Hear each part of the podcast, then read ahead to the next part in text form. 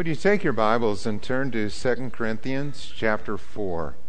We'll be continuing with our study in this particular letter that Paul wrote, and it is very interesting how God lines up these texts because it's a really good fit for today when we talk about the light has, that has come into our world.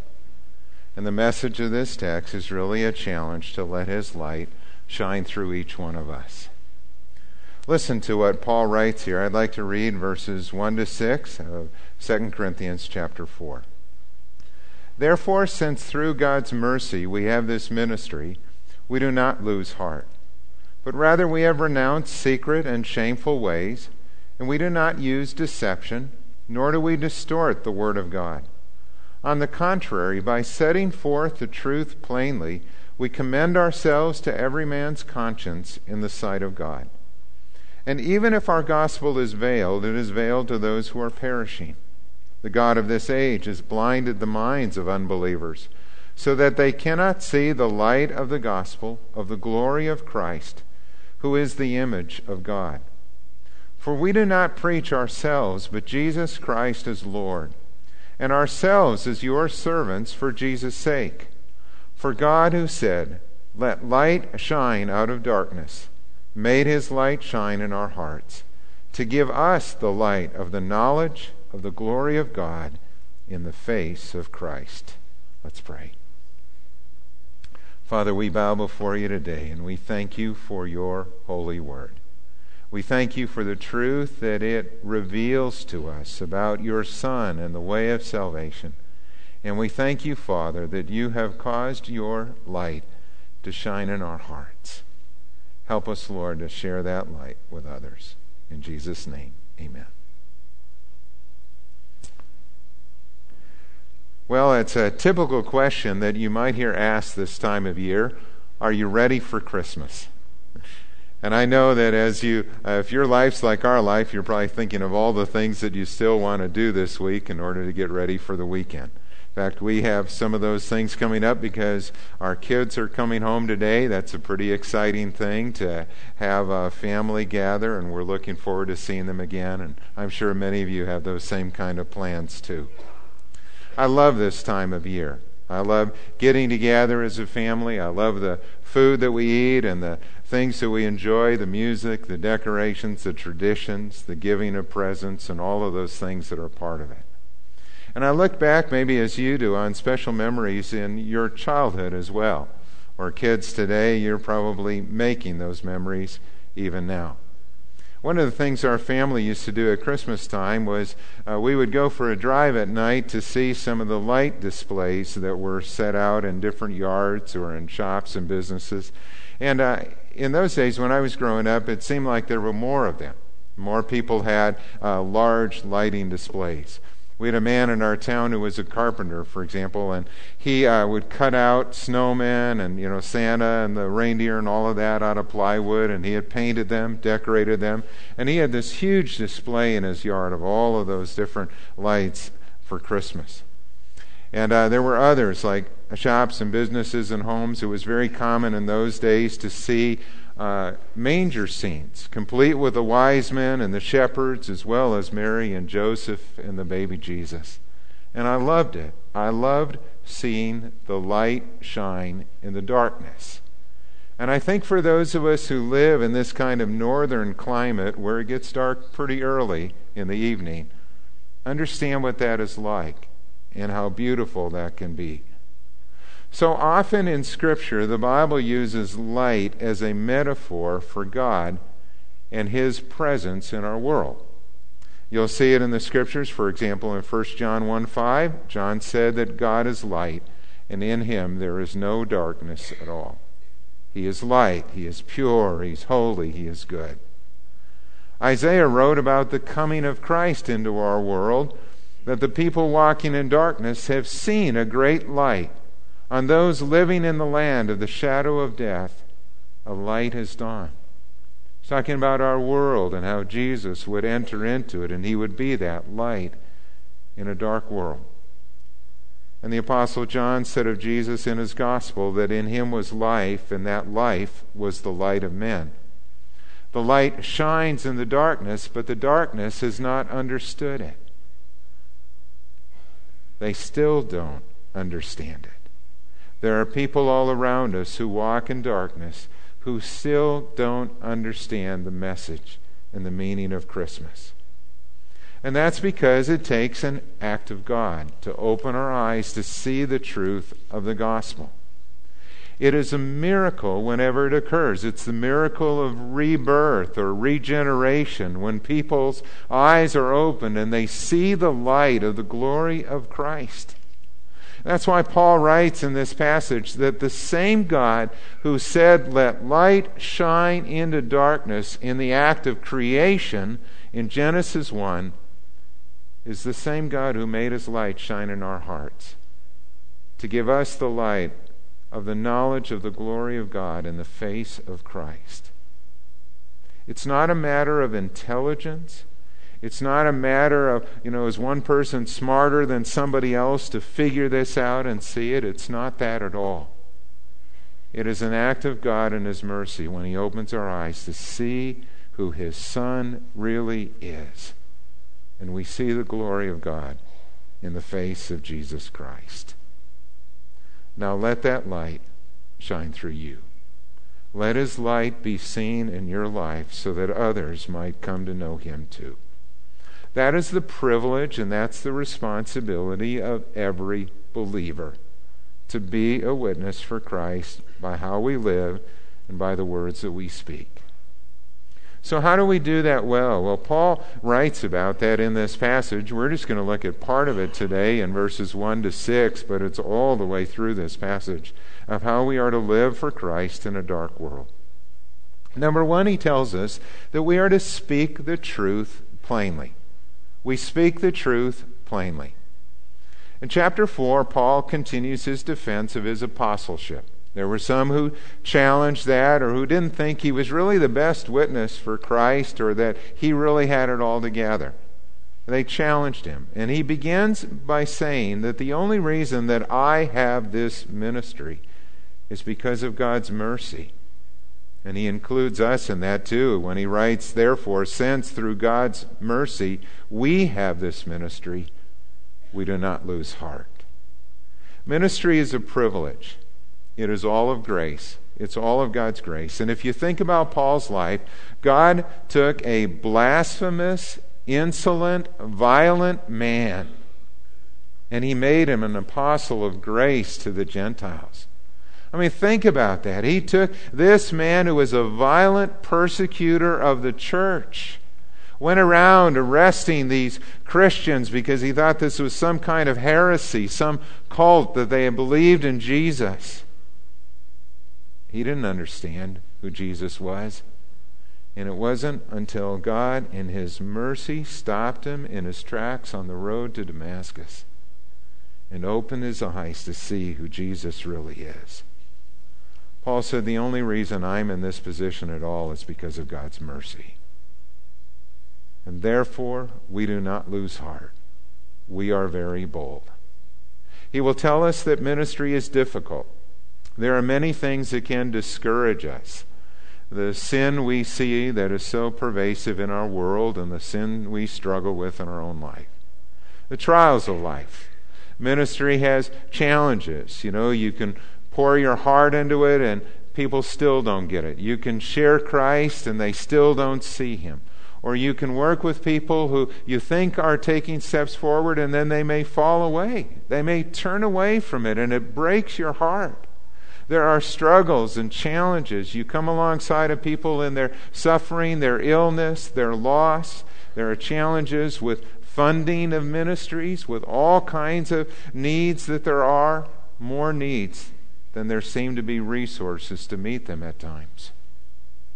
And yet, Paul will add to all of those things the struggles he felt from persecution and hardships and sleepless nights and going without food he suffered greatly. You see, discouragement is one of Satan's primary weapons. He will try to use discouragement to get people to lose heart, to give up, or to begin to doubt, or to lose hope. And how did Paul deal with the discouragement that Satan would try to throw at him?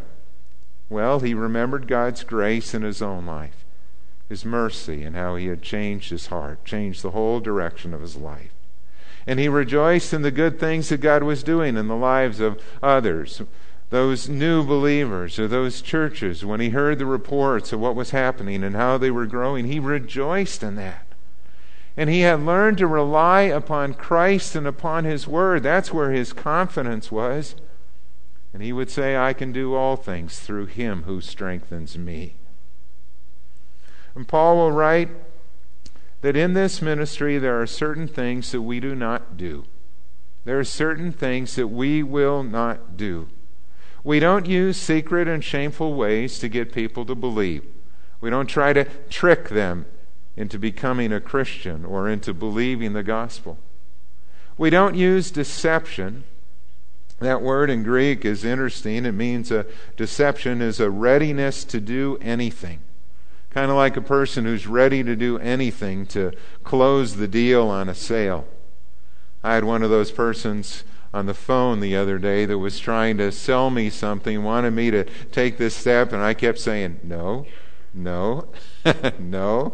And they just wouldn't take no for an answer until finally I just had to end the conversation as politely as I could. But there are people like that. And what he's saying, even in ministry, there were those false apostles that were going around trying to get people to believe in a watered down, compromised gospel. Paul says we don't do that. We don't use deception, and we don't distort the Word of God. We don't tamper with it, we don't dilute it, we don't change the gospel to make it more palatable.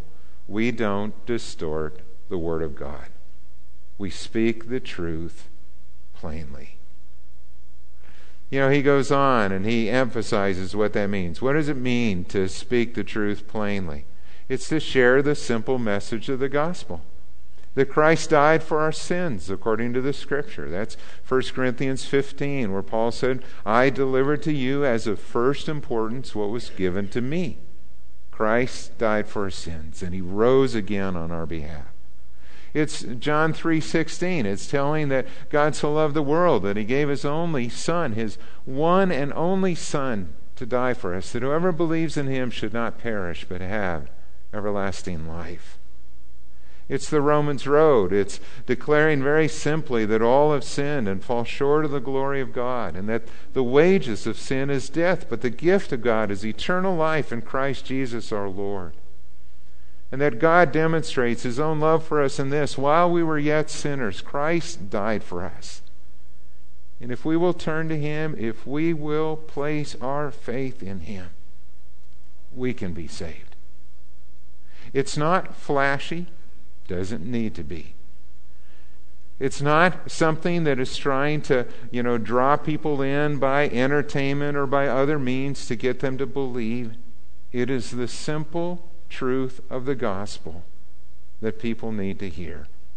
And you know what? Every one of us can share that message. I love John Piper's illustration that I heard a number of years ago where he talked about how many of us have nightlights in our home. And we usually put a nightlight out, like especially, uh, you know, if you have uh, guests that are staying there and you don't want them to stumble in the dark.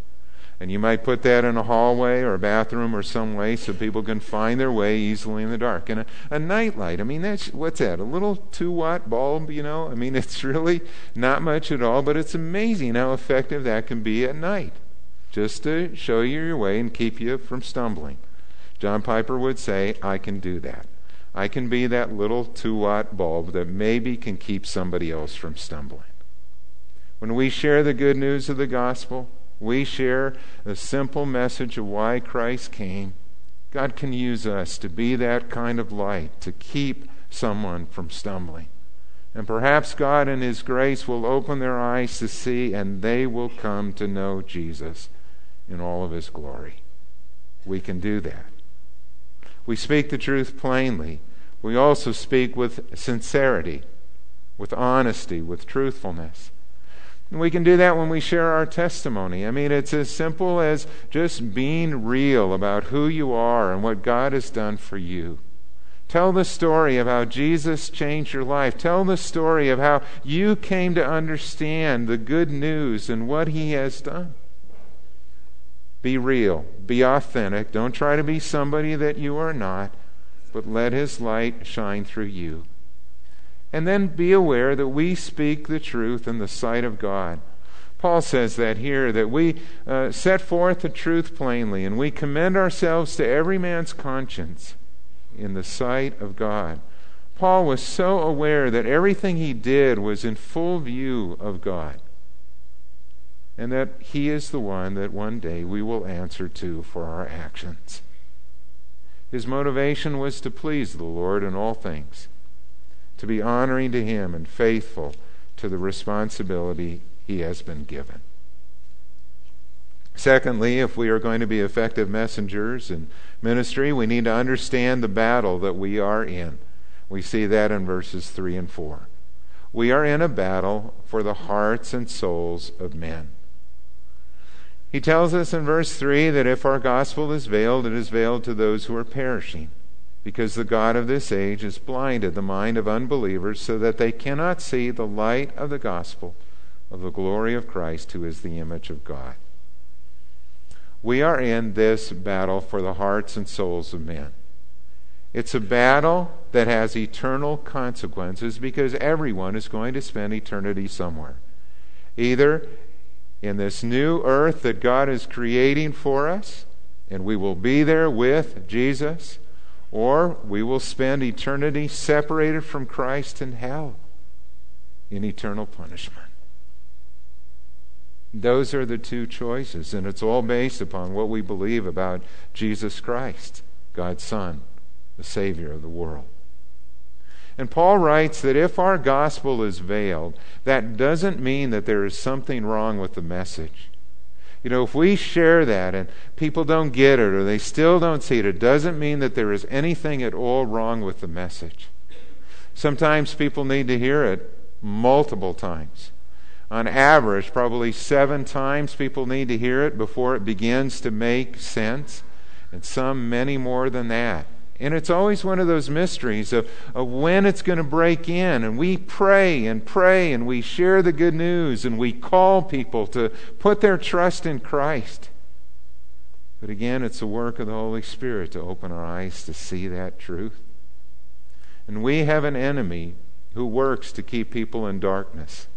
That's what Paul is saying here that Satan is called the, quote, God of this world. He's not really a God, he is not divine, he is a creature. He is a fallen angel who once was created and was in the very presence of our Lord, created in glory, but rebelled because he wanted to make himself like God. And he was cast out of heaven. And he wants to take as many people with him as he can.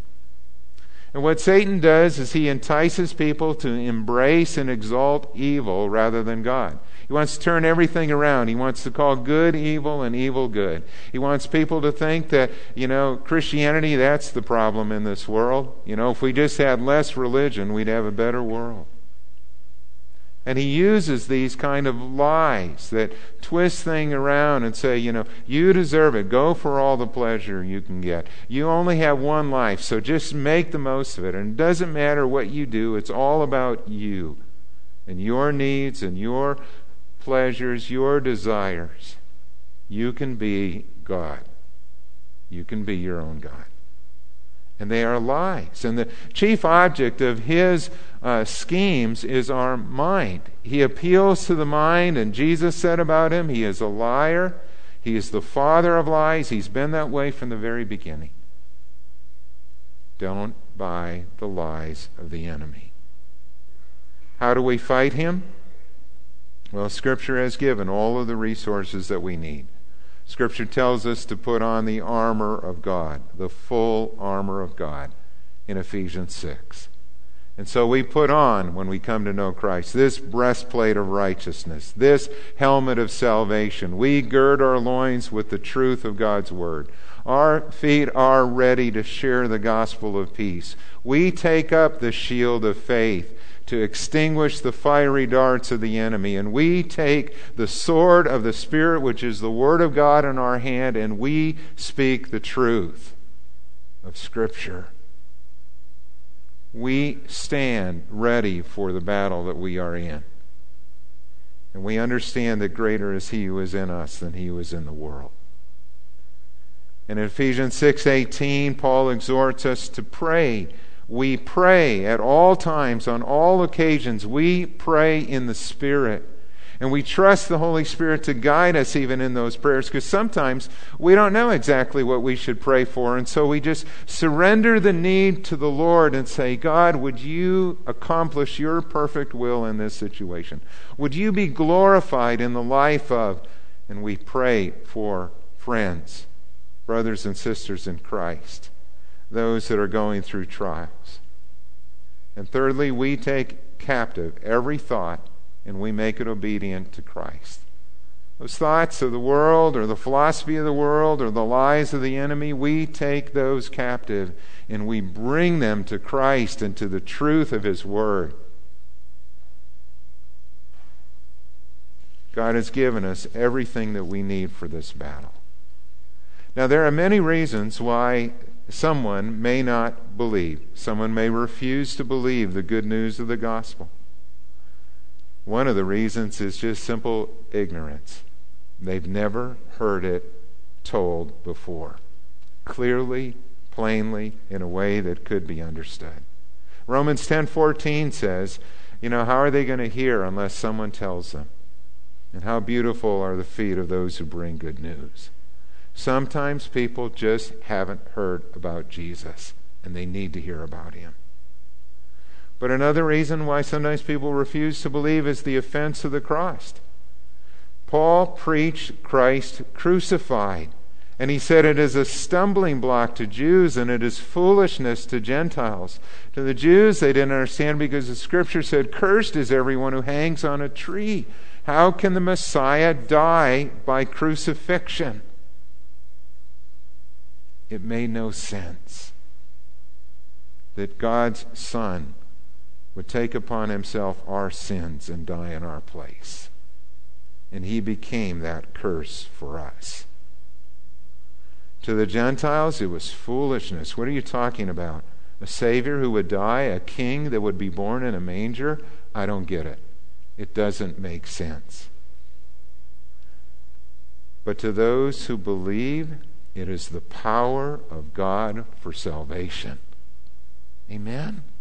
To those who understand, whose eyes have been opened to see what God did in this amazing story of what He did of sending His Son to earth. So humble, so meek, coming as a tiny baby that would need to be loved and cared for and nurtured. God took this great risk, you might say but he did it to show us what he is like, to enter into our world and to identify with us, so that we might have a Savior that understands our weakness and our needs, for he became just like us, except without sin. Paul's suffering was an offense to the Corinthians. The whole problem of suffering is the reason why people sometimes refuse to believe. They don't get why is this world? Why does it have suffering and evil? And they don't understand the connection with man's sin. And the Corinthians, when they looked at Paul, they didn't want a suffering apostle any more than they wanted a suffering Savior, many of them. I mean, they didn't want a Savior who would call us to take up our cross and follow Him and join in that. Instead, they wanted someone that would promise better things health, wealth, comfort in this life, here and now. Give me something that's going to get me through in that way. Sin, pride, unbelief, immorality, all can be barriers to our coming to Christ because people don't want to surrender those. They don't want to give those things up and confess it as sin to God. And behind it all is Satan, and he will use any means he can to keep people in darkness. So, what do we do? We pray and we ask God to open the eyes of those who do not see. We ask that God's light might shine in their hearts so that they would come to see and understand who Christ really is and repent of their sin and turn to Him and be saved. You know, whenever I read that, I think of my brother in law who came to know Christ a number of years ago, and how I, as a student in college, had the opportunity to share the gospel with him. And uh, he, at that time, you know, I used the four spiritual laws and I walked through that, all of it. You know, God loves you. He sent his son to die for you. You know, that we must individually receive Jesus Christ, our Savior and Lord. Went through the whole thing. And at the end of it, I asked him what he thought. And he just sort of critiqued my presentation of it. You know, he was a he was a salesman by trade, and so he just kind of looked at it that way and kind of critiqued. Well, this is good or that, or maybe, you know, it was like, it was so discouraging to me in one sense. Like he just didn't get it or understand it at all. And then six months later, he's a salesman, he's on the highway, he's driving down the freeway on Interstate 94. And it all came back to him.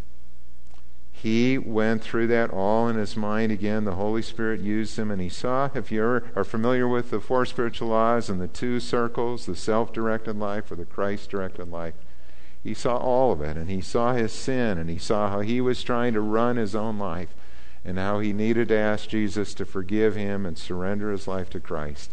And there on the freeway, he did that. And he called me that night to say, Rick, I get it. I get it. And I asked Jesus to be my Savior and Lord. And it wasn't long after that that my sister made that uh, renewed commitment to Christ as well, and just the change that took place in their relationship was wonderful to see. You know, it's not a problem with the message if people don't get it. It's a matter of God's timing, and when He opens our eyes and we turn and respond to Him, we are saved. And maybe, maybe you're here even today, and you've heard Christians talk about the gospel before, and you just don't get it. You haven't yet understood it. You'd like to. You see the joy in the lives of people you know that are believers. It's kind of how it was for me when I looked at other Christians and I heard them talk about Jesus like he was their very best friend, and they had a joy and a peace and a direction in their life, you know. If you're in that situation, do you ask God to open your eyes, to remove the veil so that you might see the light of the glory of Christ. And for those of us who know Him, when we think about sharing that good news with others, Paul emphasizes this in verses 5 and 6 that we focus on Christ. We preach Jesus Christ as Lord and not ourselves. Because it's not about us. The gospel isn't about us. Gospel's about Christ. You know, and you look at those words of what he said, as simple as that is, about preaching Jesus Christ as Lord. The word Jesus means Savior. The Lord saves.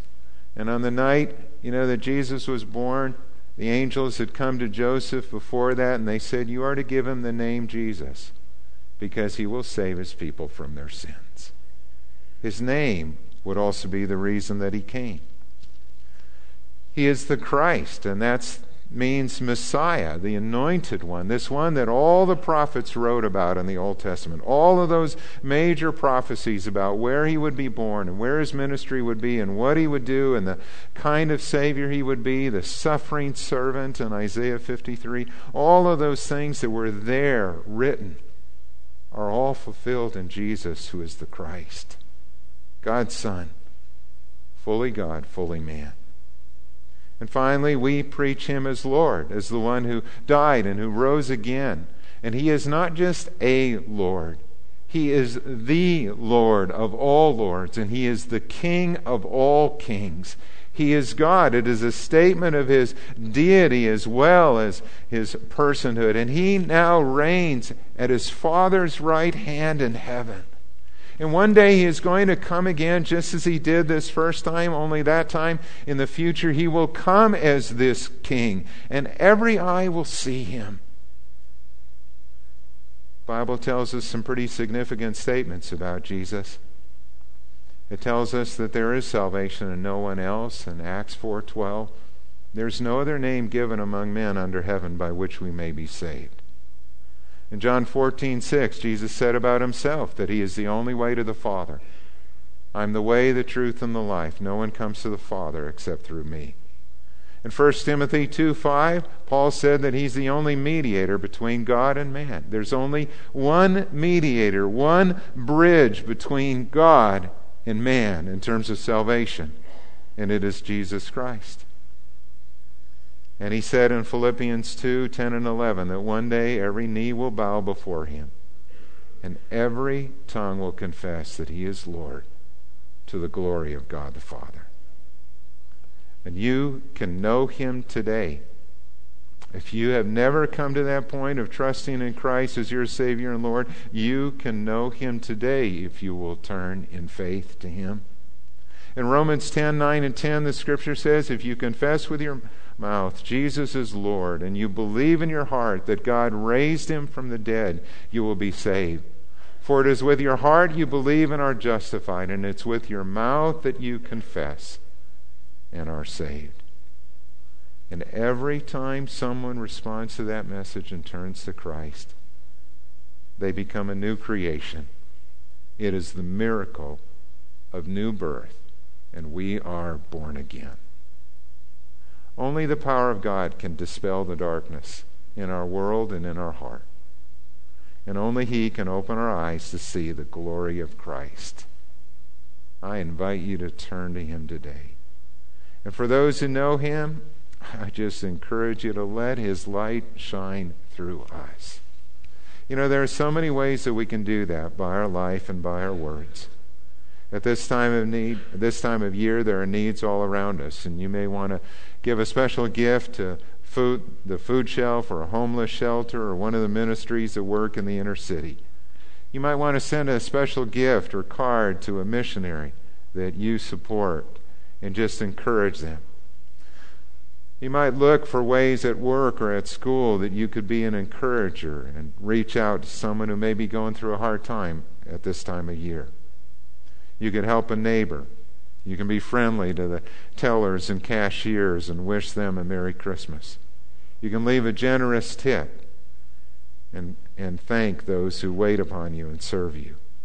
You could look for opportunities in your own family to share Christ this Christmas in a special way. Pray, forgive, trust God, believe in Him, and worship Him with all of your heart. Give yourself fully to the work of the Lord and look for those ways that you can be a light for Him. Let's pray. Father, as we come before you this morning, thank you for this work of grace that you have done in our life to open our eyes to see you and to understand who Christ is and our need of a Savior. And if you're here this morning and you have never made that commitment and you would like to place your trust in Jesus today, would you just simply pray these words after me in your own heart? Lord Jesus, I need you. And I invite you to come into my life and to be my Savior and Lord. I ask you to forgive my sins and to help me to know you better and grow in my relationship with you. Thank you, Jesus, for coming to earth to be our Savior. We worship you, we praise you, and we give you thanks for all of these things. Amen. And now may our Lord Jesus Christ Himself and God our Father, who loves us and by His grace has given us eternal encouragement and good hope, May He encourage your hearts and strengthen you in every good deed and word. Amen.